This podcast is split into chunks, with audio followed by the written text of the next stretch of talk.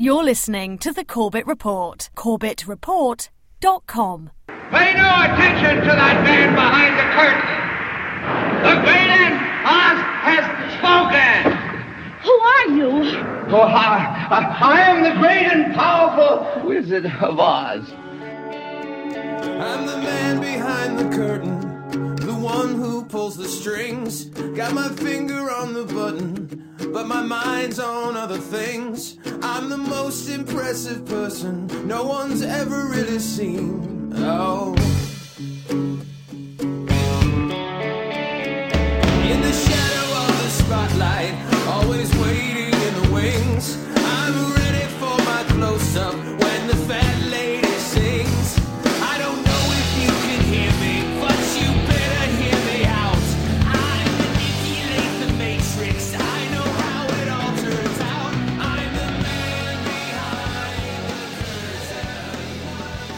Welcome, my friends. Welcome to another edition of the Corbett Report. I am your host, James Corbett, podcasting to you, as always, from the sunny climes of Western Japan on this 4th of July, 2010. I'd like to welcome all of the listeners and ask them all, as always, to check into my websites, including the flagship website, corbettreport.com, as well as the sister websites of the Corbett Report, Al Qaeda Doesn't reportagebook.com, climategate.tv, and newworldnextweek.blip.tv. Also, please help to support those websites that help to collect, syndicate, distribute, and otherwise get the word out about the Corbett Report, including ZeroPointRadio.com, RadioForAll.net, Archive.org, MediaMonarchy.com, TragedyAndHope.com, and TV.globalresearch.ca. I would like once again to give a heartfelt thank you to all of those who continue to support the Corbett Report, both with your incredible words, actions, deeds, and of course also the monetary donations that continue to come into the Corbett Report.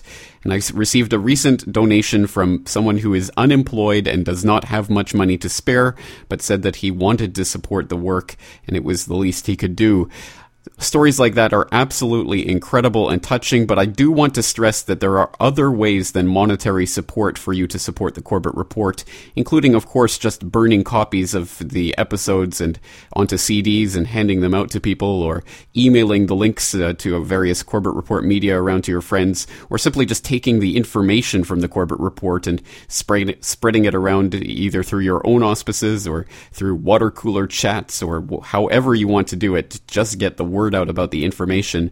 But as a way of helping people to support the Corbett Report without needing to you spend a single penny, I have a new idea that I'd like to try out on this week and see if it works. And if so, maybe we can use it again in the future. And that is to uh, attempt to use the audience to help me secure some guests for upcoming work that I'm interested in doing who may be reticent to do so uh, just because uh, the Corbett Report might not seem like a big media entity to people looking at it from the outside. But as I know from the stats, there are now tens of thousands of people downloading this podcast every week, and I know that we can make a difference together.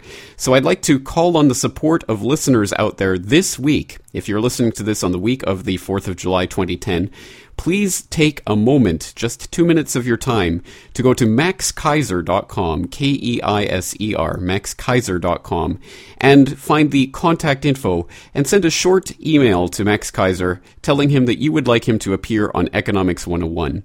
I've been trying to set him up for an interview on Economics 101 for quite a while now, but have not had success in that endeavor, so perhaps if he hears from a few Corbett Report listeners that they'd like to hear him on Economics 101, we can persuade him to be, be on as a guest, and I think that would be good for everyone because Max Keiser is always entertaining and informative. So if you're interested, please go to maxkeiser.com and send a short email. Keep it short and respectful and to the point and tell him that if you like the work, tell him that you like his work and that you'd like to hear him on Economics 101 with the Corbett Report.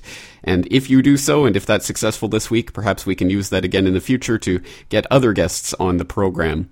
So once again, thank you in advance to all those people who help out in that way. And now, let's get straight to today's Sunday update.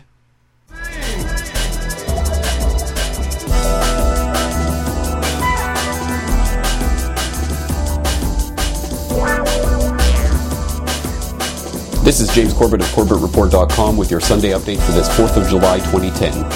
And now for the real news.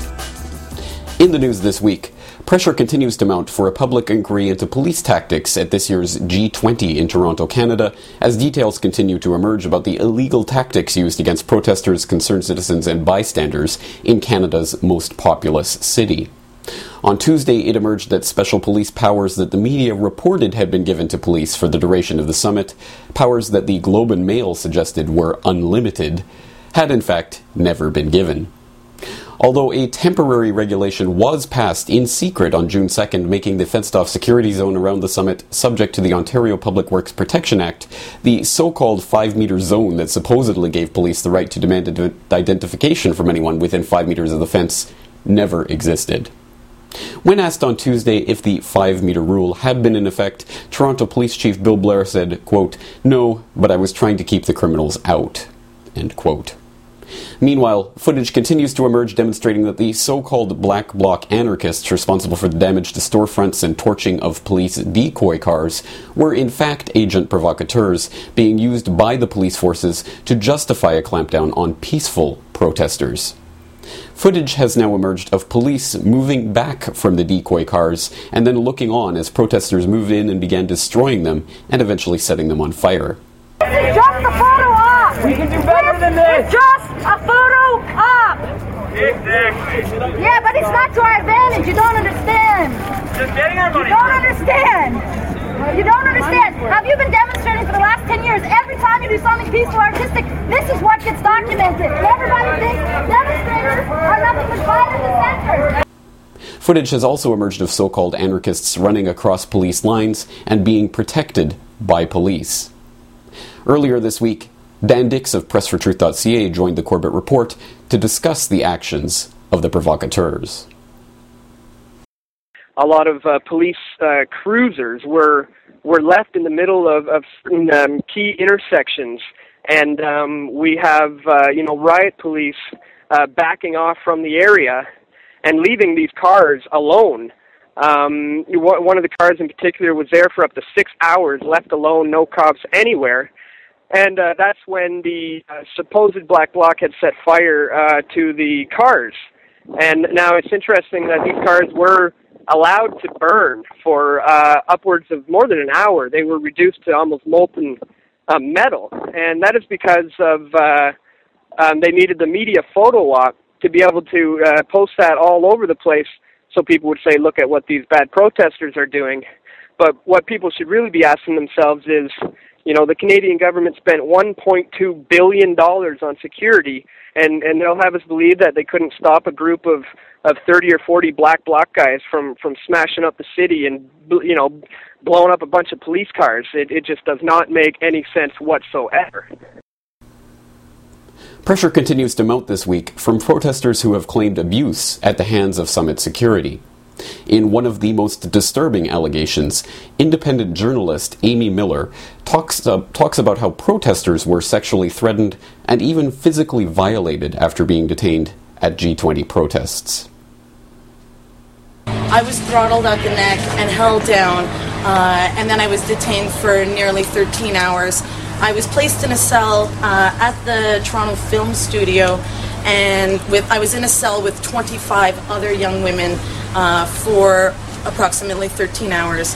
Throughout the time that I was detained, uh, I was told um, many uh, statements that I find repulsive and completely inappropriate, uh, and what I view as threats. I was told I was going to be raped. I was told I was going to be gangbanged. I was told that they were going to make sure that I was never going to want to act as a journalist again uh, by making sure that I would be repeatedly raped while I was in jail. When I was in the detention center, I saw numerous young women uh, who were completely strip searched, uh, who weren't strip, strip searched by officer male, who were strip searched by male officers. And one young woman, when she was coming out, who was completely traumatized, said that she had had a finger put up her. On Wednesday, Charlie Veitch of the London based Love Police was detained again as he was attempting to board a flight back to the UK at Pearson International Airport. As we reported last week, Veitch had been arrested the previous Friday for fa- failing to comply with the non existent law supposedly requiring him to show his ID to police while in the imaginary 5 meter zone near the security fence. This week, Veitch was detained and charged with impersonating a police officer. He was released on $500 bail. Other people detained as part of Summit security included Brian Barrett, a medieval role playing enthusiast whose homemade armor and padded arrows were displayed at a Toronto police pre- press conference as examples of dangerous weapons that had been seized by Summit security, along with a chainsaw and crossbow seized from a man that even the police admitted had nothing to do with the G20 summit. Rallies continued to be held across Canada protesting the actions of Summit Security and the $1.3 billion that Canadian taxpayers paid for it. In other news this week, the American and Israeli case for attacking Iran continues to fall apart as parallels to the Bush administration's lies about Iraq's non existent weapons of mass destruction haunt the current administration. In the latest development, a much typed story from December 2009 revealing that Iran was developing a neutron initiator, a key triggering device for a nuclear weapon, was based on a forged document. IPS cites Philip Giraldi, an ex CIA counterterrorism official, as saying that the US had nothing to do with producing the forgery and that Israel is the likely perpetrator, although British intelligence is also suspected of having a role in forging the document. This incident mirrors the infamous Yellow Cake forgeries that were first cited in October 2001 as proof that Iraq was seeking to reconstitute its nuclear weapons program. Those documents, too, were revealed to be forgeries of indeterminate origin. Despite the fact that the case against Iran is beginning to look more and more like the case against Iraq in 2002, and despite the fact that his own agency has affirmed and reaffirmed that there is no evidence of a secret Iranian weapons program, CIA Director Leon Panetta appeared on ABC News this week to bolster the perception that Iran is an imminent nuclear threat. The 2007 National Intelligence Estimate said all of Iran's work on nuclear weapons ended in 2003. You don't still believe that, do you? I think they continue to develop their know how, they continue to develop uh, their nuclear capability. Including weaponization? I think they continue to uh, work on uh, designs in that area. Former Assistant Treasury Secretary Paul Craig Roberts appeared on the Corbett Report earlier this week to talk about the possibility of war with Iran. Uh, we have all kinds of claims made about nuclear weapons programs, all of which have been refuted by the International Atomic Energy Agent, uh, Agency's uh, weapons inspectors on the ground in Iran. Uh, the, the refutations of the charges do not come merely from the Iranian government, but from the International Atomic Energy Agency. So there, there's no evidence of any weapon program. There is the, the assertion uh, by the United States government that Iran has one. It's the same kind of baseless, groundless, fabricated assertion that they made about Saddam Hussein's weapons of mass destruction. And what we have today uh, in the modern world is the ability of blatant propaganda, obvious lies, to take all precedence over facts. Now stay tuned to CorbettReport.com for episode 136 of the Corbett Report podcast, The Allegory of the Curtain, where we ask the question Do you want to pay attention to the man behind the curtain?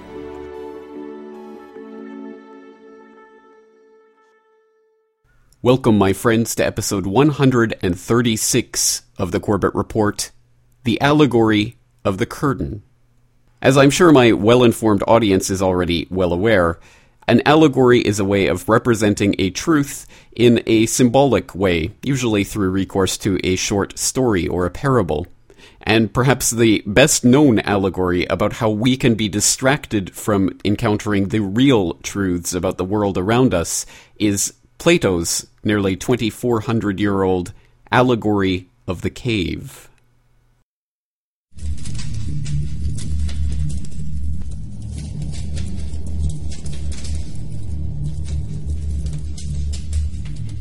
Imagine prisoners that have spent their entire lives chained deep inside a cave. They have been chained so that they cannot see behind themselves and they are forced to stare endlessly at the cave wall in front of them. Behind them, a fire is burning, and between the prisoners and the fire is a raised walkway. Now imagine that each day, a menagerie of objects crosses the walkway. Animals, and people carrying their wares to market.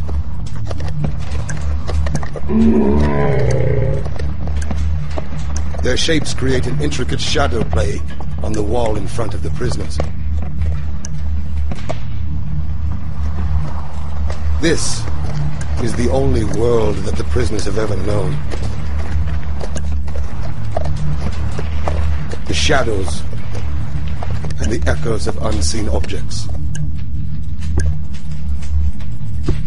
Now, imagine that a prisoner is released.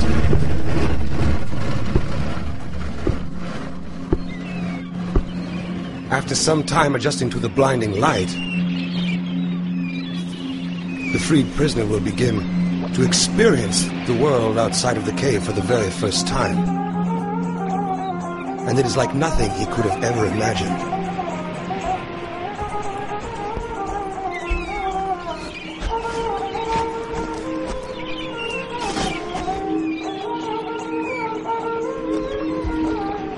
With his new perception of the world, the man will of course want to return to his friends to share his incredible discoveries.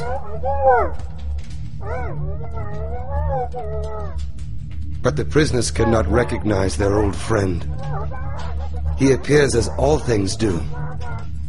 His voice is a distorted echo, and his body is a grotesque shadow. They cannot understand his fantastic stories of the world outside of the cave. To them, it will never exist. This, of course, does not make the world outside of the cave any less real. Yes, the allegory of the cave, nearly 24 centuries old now, but still quite well known, and in fact almost universally known, if not in its original form in Plato's Republic, at the very least in some of the many, many, many incarnations of the cave allegory that have filtered down through media of various sorts over the centuries. And even today, in our own age, we continue to relate the allegory of the cave in different ways. And obviously, the most famous example of that from our own age would be The Matrix, which, of course, turns out to be just a variation on the cave allegory, because it is such a powerful way of relating such a basic idea about our place in the world and how we come to understand the world and what we do not understand about the world that yes, we do tend to go back to those same simple stories time and time again, just with different overlays. Just replace the cave with an electronic generated computer reality, for instance. But at any rate, it's now time to turn to the allegory of the curtain. And we're going to start examining this allegory, which perhaps is just another uh, incarnation of the cave allegory when all is said and done, but at the very least, it's a different allegory and it helps us approach the issue in a different way. So let's listen today to a clip from the Alex Jones show from November 2009 when Alex Jones was interviewing Jon Ronson, who at that time was promoting the movie The Men Who Stare at Goats, which was based on a book which he had written, a best selling book. Now, for those who are not familiar with Jon Ronson, I'll simply say for you to go and investigate him for yourself so that I don't prejudge him for you or color your conception by saying too much about him, but suffice it to say that uh, Jon Ronson has had a great deal of uh, dealings with the conspiracy universe, I suppose you could term it, over the years, and has uh, been involved in many adventures with people like David Icke and Alex Jones and others, and has written about them extensively. And that's kind of his claim to fame, although he has done other things besides. But it this conversation they begin to talk about an experience that they shared back in July of 2000 when they both crashed the Bohemian Grove. Now, for people who don't remember what the Bohemian Grove is, basically it is a annual secretive elite meeting of very rich and powerful people in the redwoods of Northern California in a highly secretive and completely fenced off grove that is only available to their elite membership and certain gay porn stars who are flown in for the occasion. But for those who are interested in more about the Bohemian Grove and its significance, I highly recommend you go back and listen to episode 42 of the Corbett Report podcast. But to refresh your memory, or perhaps to introduce you to just some of the interesting things that happen there, let's listen to just a little bit of the cremation of care ceremony, which opens the the Bohemian Grove each year, and in which a mock human sacrifice is enacted for the assembled elite ruling crowd. Fire shall have its will of thee, beyond all care, and all the winds they carry with thy ducks. Hail, fellowship's eternal flame. Once again, midsummer sets us free.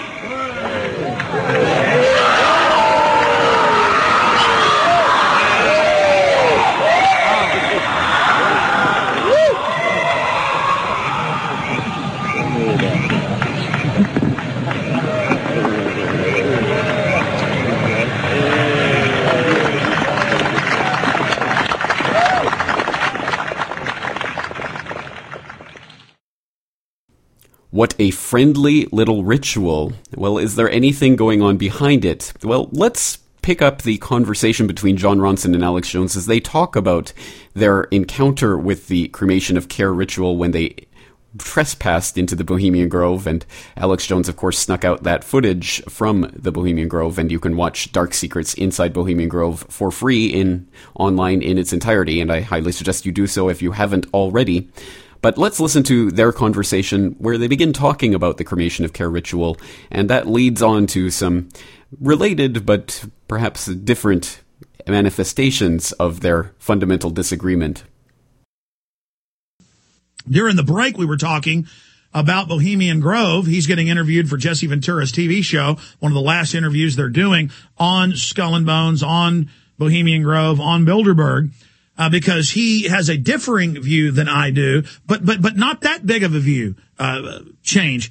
Uh, you know, the, the, thing we really agree on is, you know, I thought what I saw was kind of stupid, and you thought what, what we saw inside Bohemian Grove was, you know, proof of, of Satanism and so on, and I didn't. But what we agree on is that the participants in the ritual at Bohemian Grove seem to take it really seriously, and that's a really interesting question.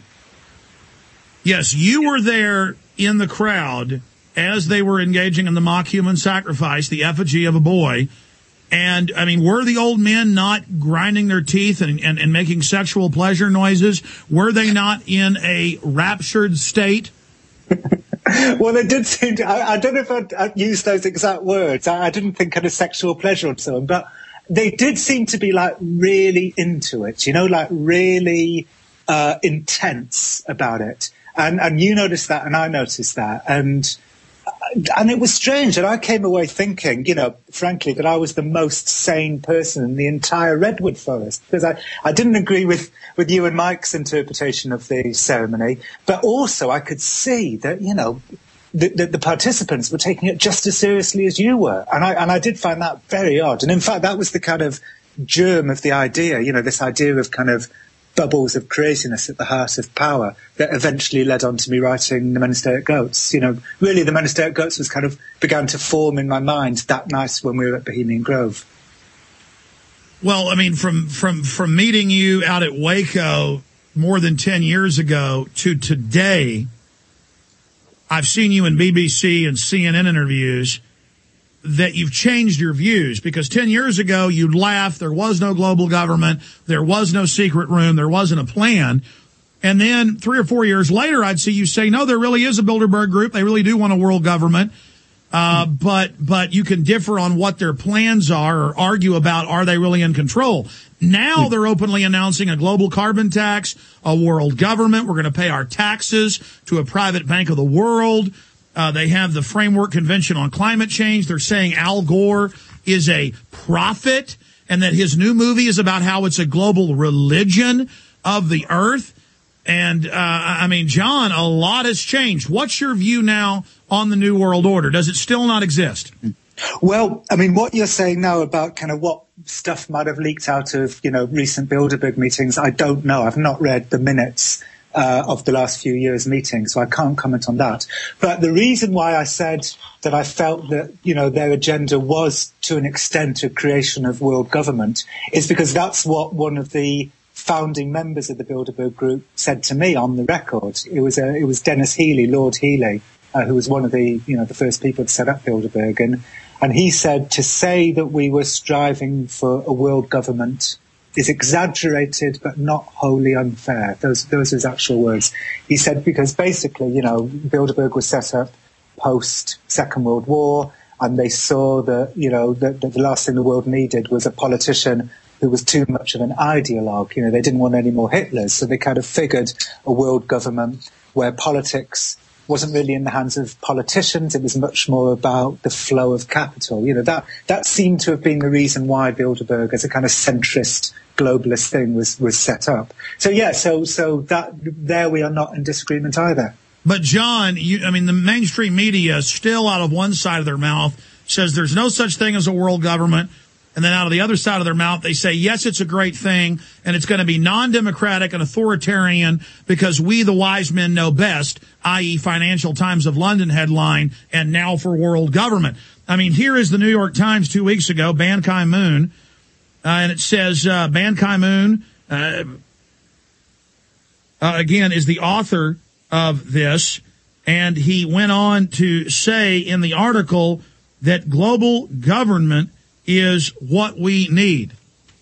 He goes on in the article to say one world government is what we need and that carbon taxes will be the funding mechanism for this. I mean, this is authoritarian. This is unelected. This system is not democratic. And you find out the very same wise men that created Hitler and created Mussolini are the very wise men that created Osama bin Laden and Saddam Hussein, or their sons did. Well, my, my theory about Bilderberg is that their vision back in the early 1950s, post the Second World War, uh, was in, in their minds quite idealistic. They thought that a, a, safer way of running the world, having just lived through Mussolini and Hitler, a safer way would be to de-ideologue the politicians and to put power in the hands of business. They, because businessmen only care about the flow of money. They don't care about politics and ideologies. But of course, you know, what, what the last 50 years has taught us is that CEOs can be just as corrupt as politicians and frequently are. So, you know, that, that's my view on Bilderberg is that it was an idealistic vision, which like all idealistic visions went wrong. Well, have you read where uh, it's been declassified now that Hitler was on MI5 payroll and so was Mussolini? I don't know anything about that. I, I can't comment on that because I know nothing about it. I'd be, yeah, I'd be interested in reading the link. Yeah, that's London Guardian, which you write for, Times of London. Uh, I mean, we already knew this from Milner Group uh, declassified documents. And, uh, but, uh, yeah, no. Well, I mean, you know about Edward VIII being a Nazi, right? Well, yeah, I mean, there's no question that, that a whole load of the, you know, ruling gentry of Britain and during the rise of the Nazi Party, you know, loved the Nazis. I mean, they were constantly inviting the Nazis over the British ruling classes and, you know, putting them up for tea. And, you know, there's a wonderful novel about that called The Remains of the Day. So, you know, there's, there's, there's no question that that was going on. Uh, you know, the Mitfords. I can't remember which Mitford was it. Was it? Well, what happened is the British said, you go ahead and attack. We're going to back you. And then they flip flopped at the end and that's why the deputy Fuhrer flew over Rudolf Hess and got captured. The issue is, John, it's all been declassified now, and it was all staged. Hitler was set up. So, so th- this this corporate group of bankers that set up Bilderberg, Prince Bernhard, the Nazi, and all the rest of them. This is all a big giant joke. I mean, you know about Prince Philip and all his calls for eugenics. I mean, you've certainly heard uh, those statements. I mean, have you read the White House Science Czar's own publication, Eco Science, calling for putting poison in the water to sterilize us? Have you seen this, John? Uh, I know nothing about that. But and also, you know, I, I firmly believe that you know we know that there that some of the uh, some of the founders of the Bilderberg Group, you know, did have Nazi ties. I think it was, uh, I think it was, was Prince, it Prince Bernhard. Bernhard?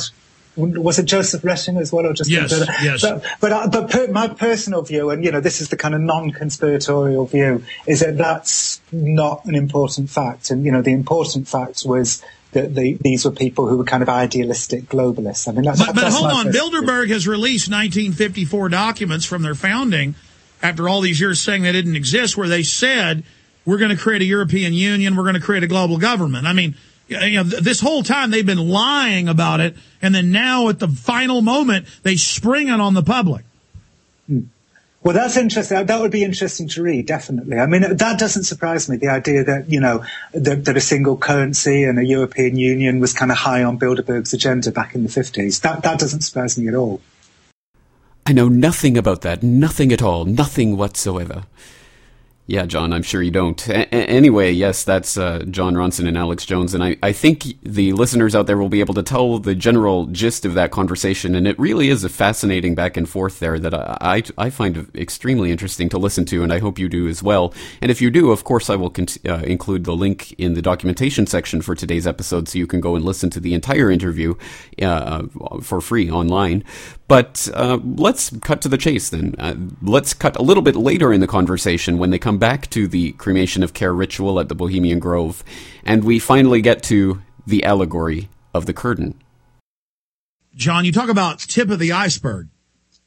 I've been studying globalist, and if you went deeper down the rat hole, deeper down the rabbit hole, you would find that the reason those old men were getting so uh, upset or focused on the mock human sacrifice that you thought was silly was because they understand it was all symbolized and was symbols of something much, much deeper and that all of this system is just simply the surface of something. Look at Skull and Bones, that video ABC News got with them screaming and yelling and worshiping Satan and, you know, practice uh, mock murders of young girls. Look at the, the Ron Rosenbaum video, right? That was shot like a cross. Yes. You know, in a, right, right, right, yeah. But I mean, that's my point, Jon, is that they take it serious because the real ritual was not the image of the boy being burned. It was whatever happened behind those black curtains across the water. That's when the old men really got upset and really started growling and, and, and breathing heavily next to me. And it wasn't one or two or three or four. The whole group around me were doing this. Mike Hanson, who snuck in with me, witnessed it. And so, I mean, I'm telling you, these people are out of their minds. They're crazy. And so you or I, normal people, look at this and it looks ridiculous. This is not ridiculous to them. Well, again, this is where I kind of agree and disagree with you because where I disagree with you, because I'm not, you know, conspiratorial minded, because I, is, is that I believe that what we saw at Bohemian Grove was all that was going on that night. I don't believe there was anything going on behind the curtains. Uh, however, where I do agree with you is that the the people who go to Skull and Bones and go to Bohemian Grove do seem to be into this idea of ritual and, and symbolism. I, I agree with you there. And so you have to ask yourselves, well, why? And one person actually who was involved with Skull and Bones said to me that, uh, uh, she, the woman, she said that her interpretation of the of their kind of being into ritual was that it kind of gives you a sort of mandate, you know, sort of gives you a kind of sort of sense of superiority and a mandate to put yourself in a position of power, and that's why these Ivy League universities um, you know, do all this kind of stupid, crazy stuff, and, and why these ideas live on in the, in you know, in, in when they get into the, the business world in places like Bohemian Grove. But I don't believe at all that what we saw was any kind of actual human sacrifice. It was just a papier-mâché Well, I'm not. I'm not saying I believe an actual human sacrifice was going on. I'm saying more was happening than meets the eye. And think about your statement. I don't believe anything was happening behind the curtain. You know, that's kind of a philosophical worldview on the planet itself. I believe there is something going on behind the curtain. And nine times out of ten, when we pull the curtain back, the real show's going on behind the curtain, Jon Ronson. I mean, look at how you wrote Men Who Goats. Just all this insane stuff going on. And there you have it, the allegory of the curtain. Rich, powerful men meet in complete secrecy in the dark, foreboding redwood groves of Northern California each summer to commit a ritual, and they erect a black curtain upon, behind which something occurs, which excites the people who are watching. And then they row their boat across the little pond to reach the 40 foot stone owl where they put their effigy and uh, they burn it in a really Interesting ceremony. And that ultimately is what the allegory of the curtain is about. What takes place behind the curtain, and do we care what takes place behind the curtain? And as an allegory, as I've said, this only functions insofar as it really tells us something broader about human nature. And what I think the allegory of the curtain tells us is that there are fundamentally two different types of people on this planet. The people who believe and want to believe and have part of their self invested in believing that there is meaning to what's happening behind the curtain. There is a reason for the curtain, and there is something happening behind there. And the people who believe and want to believe and have part of their identity invested in believing the exact opposite that there is nothing behind the curtain, that it is all lunacy, and that there's nothing worth seeing going on. And it's my belief that this dichotomy, these two types of people, play a very important part in conveying and communicating effectively the type of information that we're dealing with on a week to week basis on the Corbett Report.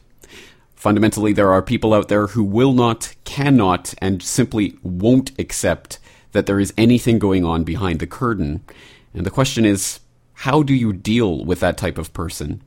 Well, it's very interesting because when we think of it in this manner, we don't have to have people like Jon Ronson necessarily being part of the cover up, part of the conspiracy in a knowing sense. All he has to do is genuinely believe that there is nothing going on behind the curtain and act accordingly. And when he does so, he will say, There is nothing happening behind the curtain, therefore I don't want to look behind the curtain. It would be a waste of my time. And as ridiculous and incomprehensible as that seems to me in certain situations, unfortunately, it is not just Jon Ronson, but many, many, many people in the world who make the exact same argument. And one of them that came up very recently was Chip Berlet, who definitely does not want to peek behind the curtains of Bilderberg. We're joined by Chip Berlet, an investigative journalist and skeptic, indeed, as he is of the Bilderberg conspiracy theorist. Mr. Berlet, evening to you.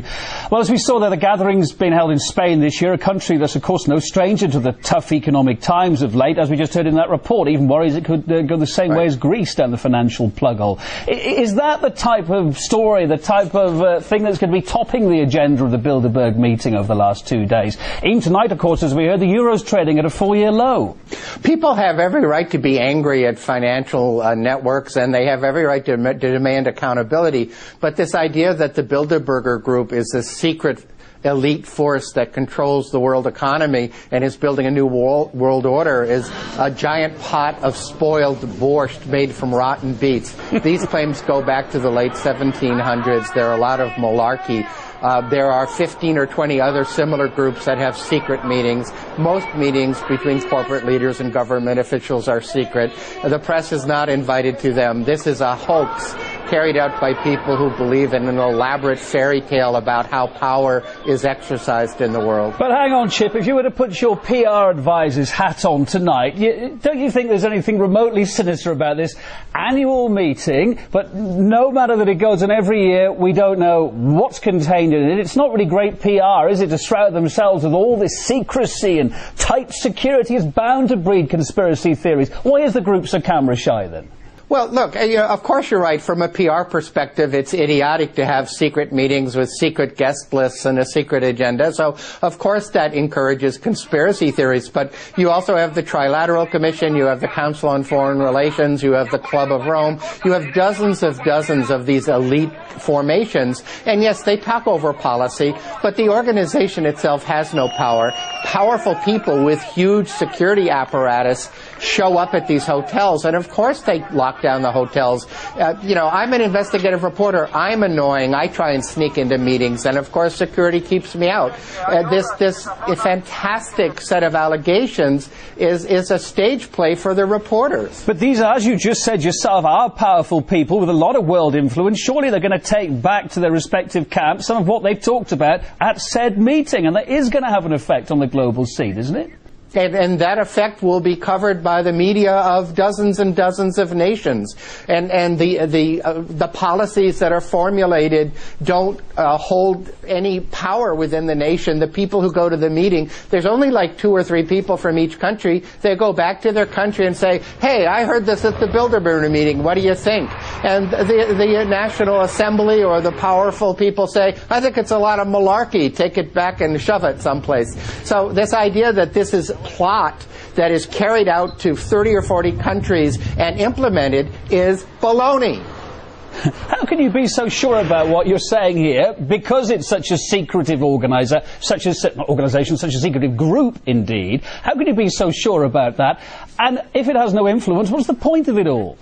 Of course, these people have influence, and they want to talk about how to expand their power, and we should object to the way powerful and rich people manipulate the world economy to their benefit. I have no problem with that. But how am I so sure? These same allegations were made in the late 1790s against the Illuminati, then the Freemasons, then the Jesuits, then the Jewish bankers in the Protocols of the Elders of Zion from Russia, an apocalyptic conspiracy theory about Jewish bankers. Then it was the Rockefellers. Then it was the Council on Foreign Relations. And a lot of these people who make a big deal about the Bilderbergers really have this closet agenda of trying to suggest to you it's the Jewish bankers like the Rothschilds. And if you're, if you're talking about the folks from the American Free Press, that's their agenda. That's an organization that was founded by one of the biggest anti-Semitic, neo-fascist conspiracy theorists in the world, Willis Carto. So yes, I've investigated both sides of this question, and I'm quite sure of what I'm saying. Good to have you on the program tonight. Chip Berlet, investigative journalist. Thanks for being on RT.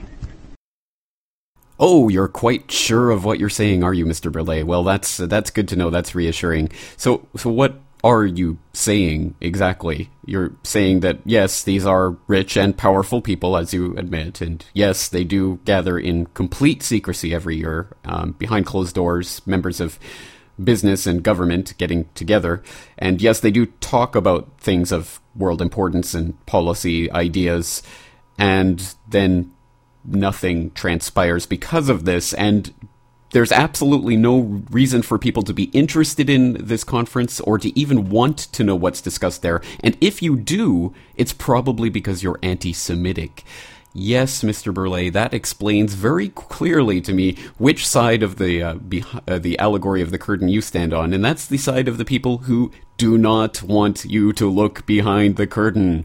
Pay no attention to the man behind the curtain. I'm sure he's probably not doing anything important. Therefore, let's all go and look at something else. So, yes, so right there we have absolutely the crystal clear example of someone who is very much against the idea of looking behind the curtain.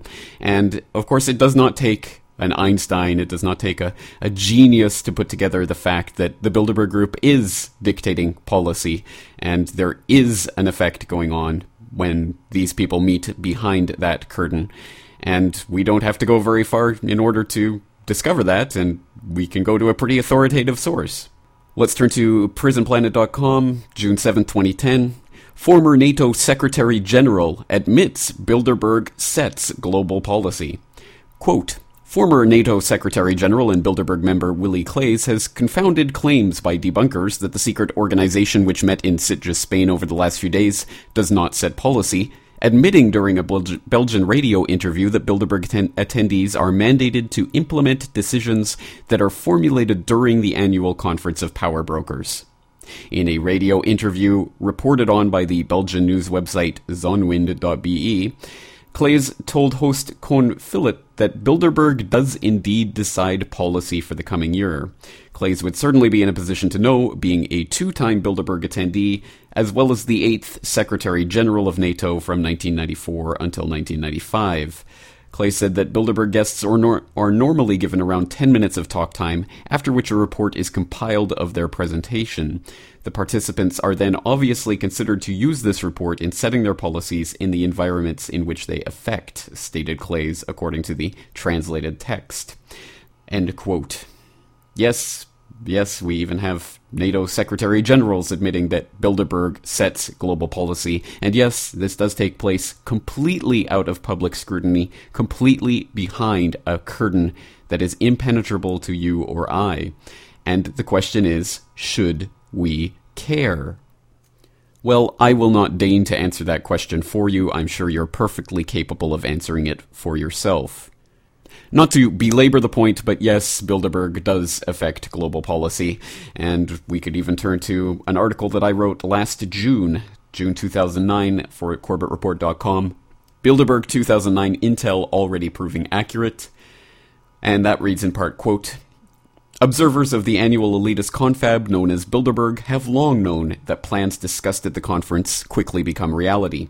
In 2002, Bilderberg researcher Jim Tucker correctly predicted that the Iraq War would start in March 2003, not late 2002 as many were predicting at the time. In 2006, Daniel Estulin correctly forecast the popping of the housing bubble and subsequent economic crash, a possibility that most talking heads in the corporate media were laughing at at the time. In 2008, Tucker forecast a dramatic drop in oil prices, while most analysts were fretting about the possibility of $200 a barrel oil. Tucker and Estulin have proven so stunningly accurate in their predictions, not because they have a crystal ball, but because they have sources inside the Bilderberg Group and other organizations where financial oligarchs and their political puppets make decisions about our geopolitical future. End quote. And yes, that is exactly the point that Alex Jones was trying to make in that clip with Jon Ronson, where he states that every time we look behind the curtains, there is something going on there. So, yes, looking behind the curtain is an important and fruitful activity, I might venture to posit. Well, of course, that all sounds quite vague, so let's get down to some brass tacks and let's start taking a look at some examples. What are some examples of taking a peek behind the curtain and finding out, oh, yes, that's exactly what we thought was going on?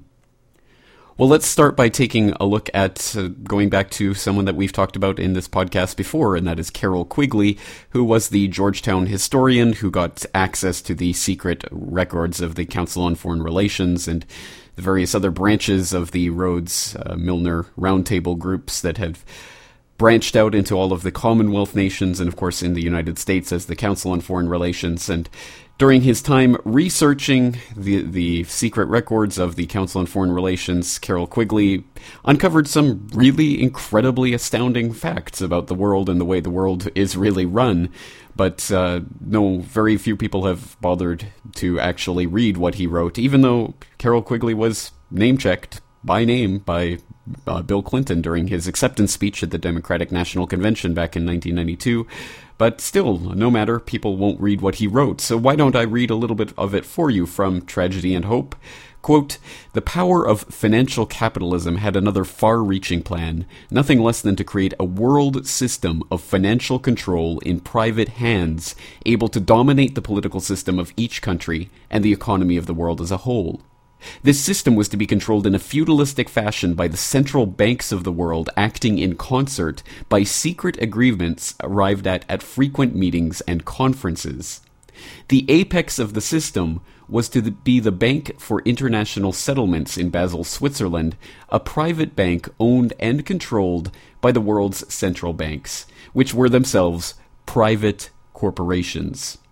Each central bank, in the hands of men like Montagu Norman of the Bank of England, Benjamin Strong of the New York Federal Reserve Bank, Charles Rist of the Bank of France, and Hjalmar Schacht of the Reichsbank, sought to dominate its government by its ability to control treasury loans, to manipulate foreign exchanges, to influence the level of economic activity in the country, and to influence cooperative politicians by subsequent rewards in the business world.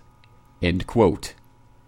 Well, that, of course, is a very startling claim. So it's being claimed that the Bank for International Settlements is coordinating the central banks of the world, which, of course, as we know, are really private corporations, and as Carroll Quigley admits in that passage, are privately owned corporations.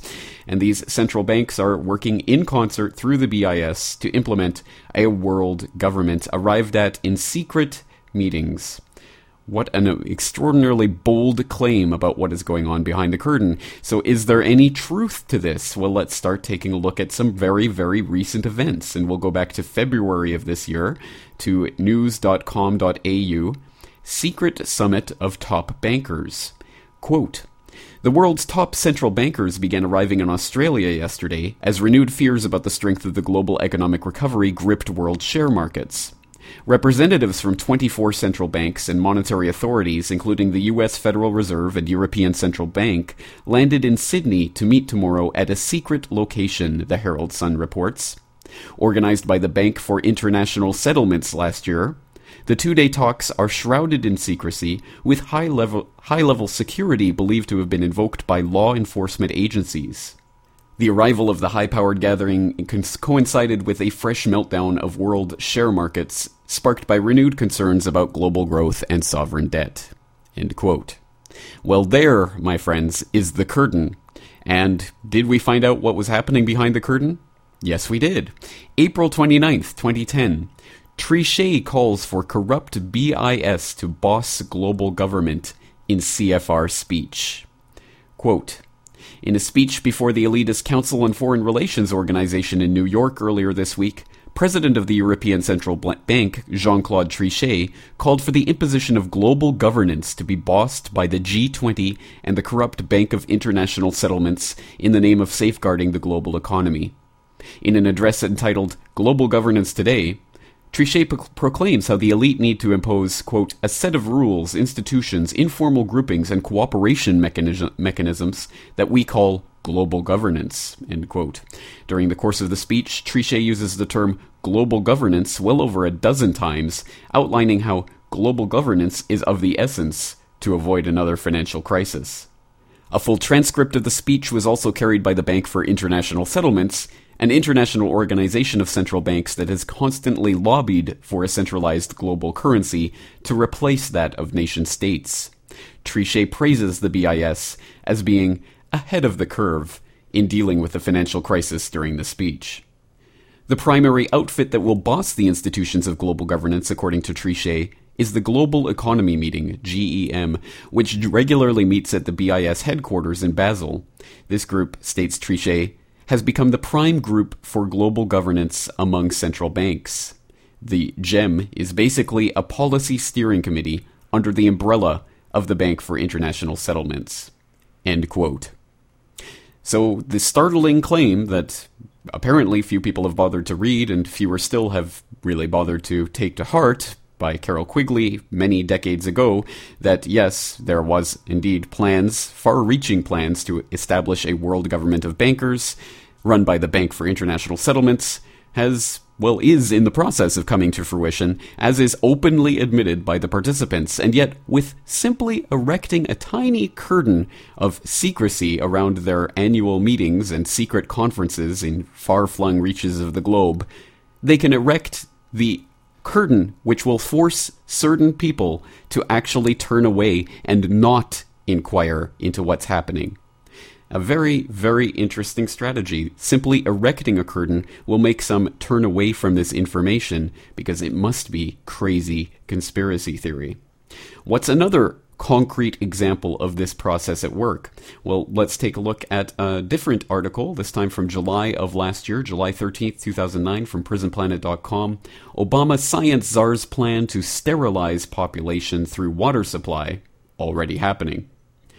Quote, shocking proposals to mass sterilize the population by artificially medicating municipal water supplies, which were outlined by President Obama's top science czar in his 1977 book, Ecoscience, are already in effect as global sperm counts drop and gender bending chemicals pollute our rivers and lakes.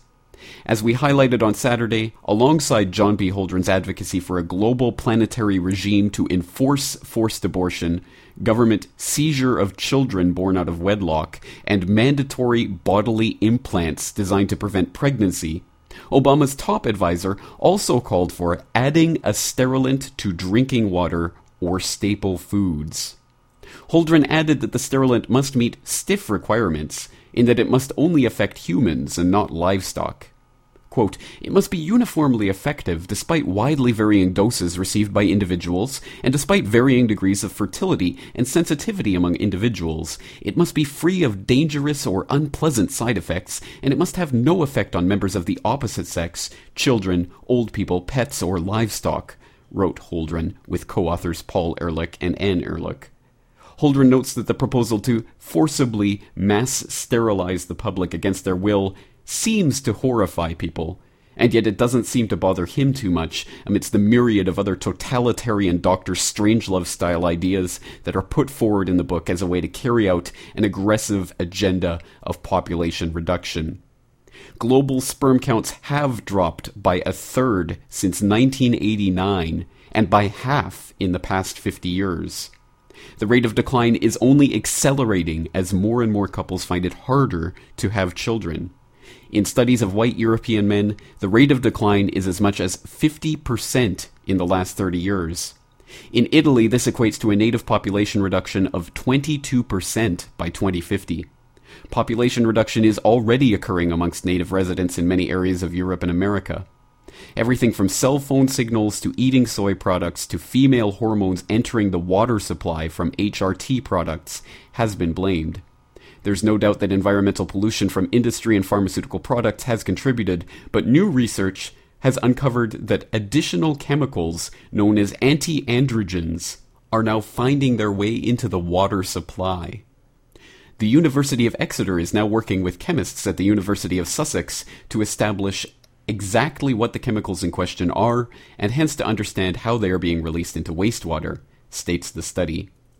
Anti-androgens are capable of preventing or inhibiting the biologic effects of androgens, male sex hormones, on normally responsive tissues in the body. Anti-androgens are given to transsexual men who want to become women, and they are also given to sex offenders released from pr- prison to reduce their sexual libido.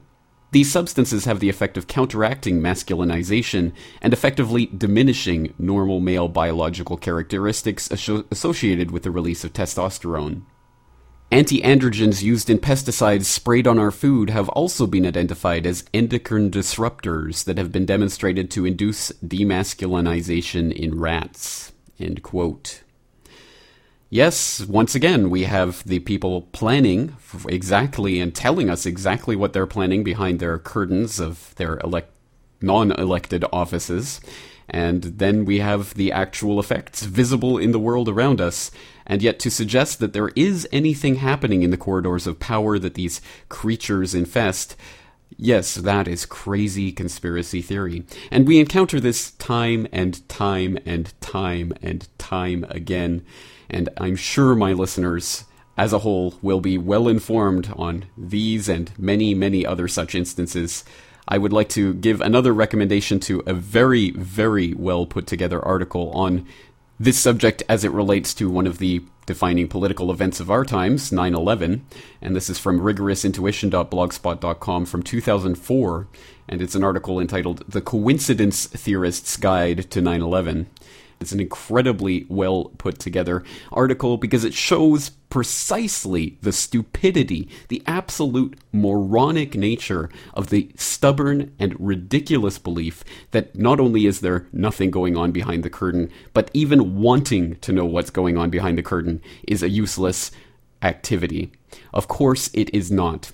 There are things happening out, out of sight of what, what is being reported to us through the corporate media, and it is our duty as human beings on this planet who are concerned about the, the state of the planet that we're leaving for future generations to want to be informed about what is happening and to question what authority is telling us about what authority is doing behind the curtain. It is not rocket science, it is not crystal ball stargazing, it is simply a matter of having the mental courage to look behind the curtain and see what is there the question is do you want to know what is happening behind the curtain? That's all for today. I am your host, James Corbett, thanking you for joining me and asking you to join me next week for episode 137 of the Corbett Report podcast Signs, Symbols, and Sigils.